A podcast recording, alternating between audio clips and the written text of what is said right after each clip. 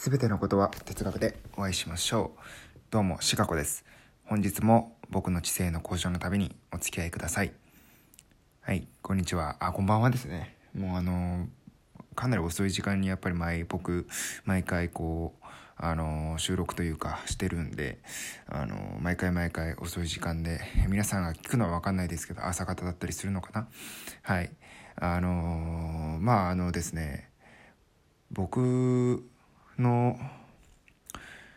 あのラジオですね。あの聞いてくださってる方々は、まあ、いるのかなって、えー、まあ、思うんですよ。やっぱり。でも確かになんか「いいね」とかつくんでやっぱりそうリスナーさんはいて。で僕はでもその方々が見えなくて。でどう思ってるのかもまあわからないんですけど、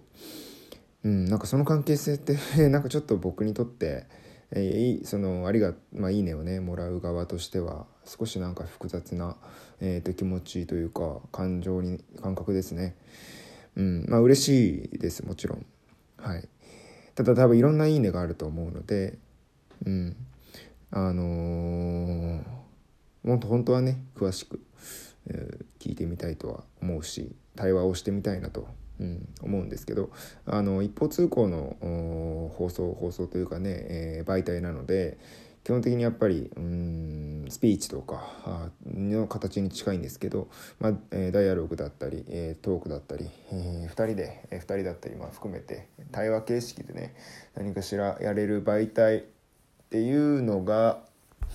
そういう場がうんいうん、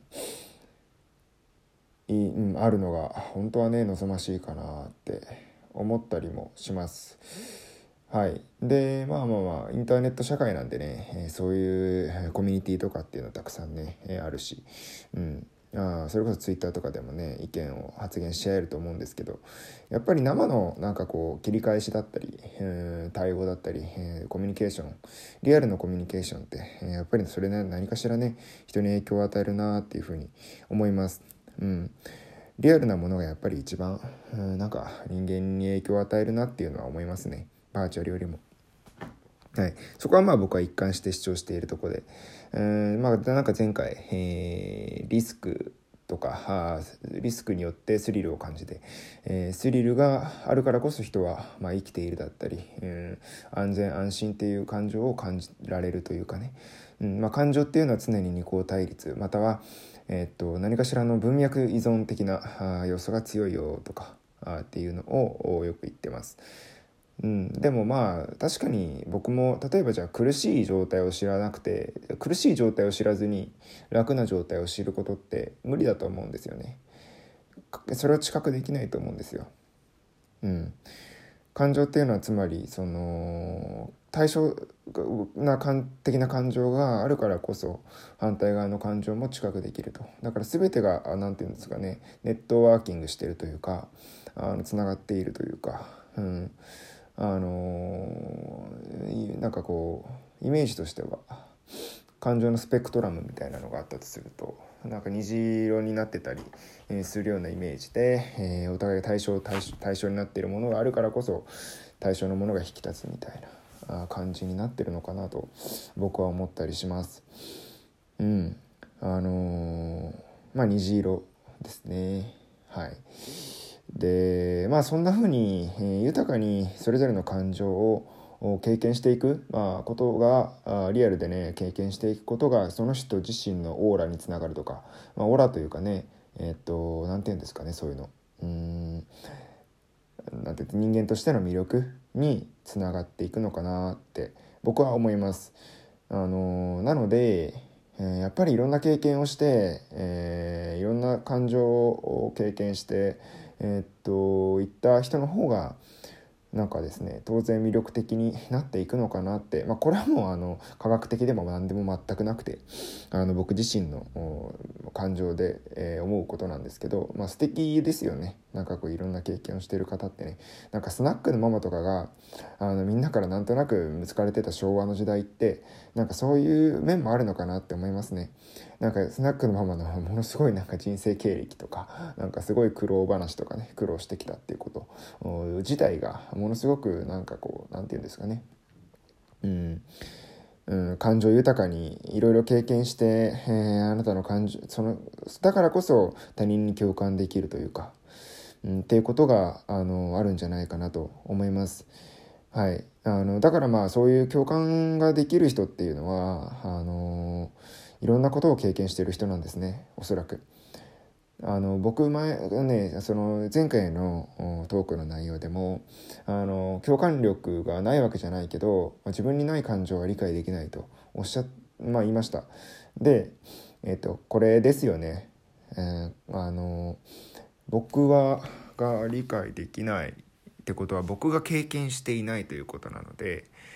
うん。つまり何かねいろんなことを経験している人は理解できるうん感情が多いわけです僕自身そのアラアイドルとかの推しになったっていう経験がないし、うんその文脈で、その推しに、なんかわかんないけど裏切られたことはないので、その感情を分かってあげることができないんですね。あのこれはまあいい悪いではないとは思うんですけど、うんあの一つはですね、あの優しい人だったり感情共感できる人、うん、っていうのは様々な経験をしている人逆に言うといろんあの普通の人が経験しないようなことを経験していたりとかっていうこと自体が、うんと、他人に優しくできるきっかけになったり他人に共感してあげられるきっかけになったりそういう人が優しさを生んでいくのかなとか思ったりもしますね。で一方で、えーと、経験しなくてもいい世の中になりつつあるなっていうのは僕が前から主張している通りですね。あのバーチャルな世界がものすごく進歩している中でうんなんかこう生の体験を積んでいくようなことってどんどんどんどん、えー、なくなっていくんじゃないかな疑似体験で、えー、終わっていくようなことがとても多くなっていくんじゃないかなって、えー、思いませんかね？皆さんね。あのー、でもなんか風潮としてなんかリアルなものを求めるような風潮が、まあ、周り少し増えてきてもいるかなとか思ったりもする感じたりするわけですねそういうのは僕自身がそうですしなんか生の感情生の風体験、うん、生の会話あなんかそういうものの方があにありがたみを感じたりもします。それはやっぱりバーチャルがあるからこそリアルのありがたみを感じられているのかもしれないし。うん、そこももしかしたら二項対立が働いているかもしれないですね。うん。で、うん、なんか、その、まあ、ある意味、いいことだとは思うんですけど、はい。あの、バーチャルに寄りすぎても、うん、良くないなとは思います。それが、まあ、救いになっている人もいるとは思うので、えー、一概には言えないですけどね。うん。でまあまあまあ長々と前置きをしましたけど、うんと本日ですね僕あのお付き合いしてた人とあの別れましてあーなんかね本当にな僕泣いちゃうんですよね。なんかその人ととっても楽しく過ごしてた経験楽して過ごしてたそのなんかね時間だったりうん笑い合ってた時だったりなんか突っ込んでる時だったりそのその人のねなんかこう、えー、変な発言とかも含めてなんかなんて言うんですかね具体的な部分は思い出せなくてもうんなんか楽しかったなって気も気分になります。うん、僕別れる時基本はなんか泣いちゃいますねな なんねで僕これ心が弱いのかなとも思うんですけど別に切り替えは早い方な切り替え早いというかねあんまりあんまり引きずらない方ですし、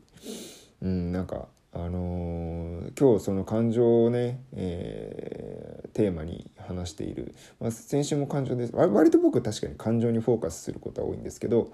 まあ、それも一つ理由としてはあのなんか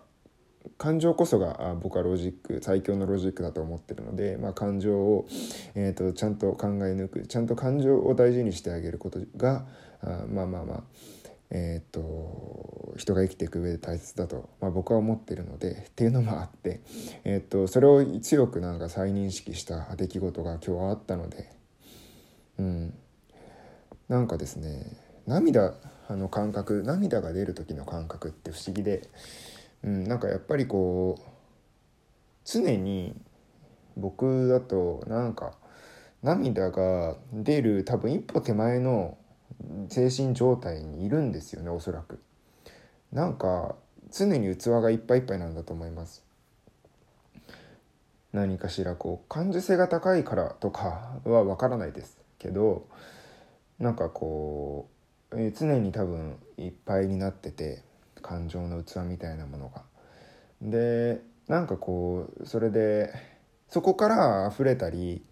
なんかすると一気に涙として出てくるような感覚にすごい近いです。うん、そのか今僕が持っている感情の枠を飛び越えてくると涙が出てきます僕は。それは別にですね悲しい、まあ、今回あの悲しいとか、まあ、ちょっとは悲し悲しかったですけど、うん、別にお互いなんか嫌いあって別れたわけでもないしあのただやっぱ楽しかった時のことがねなんか思い出されちゃってそれをなんか今まで抱え込んでたのか分かんないですけどそれが涙に出てきてうんもうまあまあなんかそれすらも悲しいっていう感情すらもうんなんか大切にしたいなと思いました。はい。あのー、全ての恋する人全てのあのなんか別れた人とかっていうのに僕はあの優しくできるかなと思います。これから先も。これから先は。あでもこれから先もですね。はい。ということで本日の内容は終わりにしたいと思います。はい。皆さんも是非頑張って日々を生きていきましょう。はい失礼します。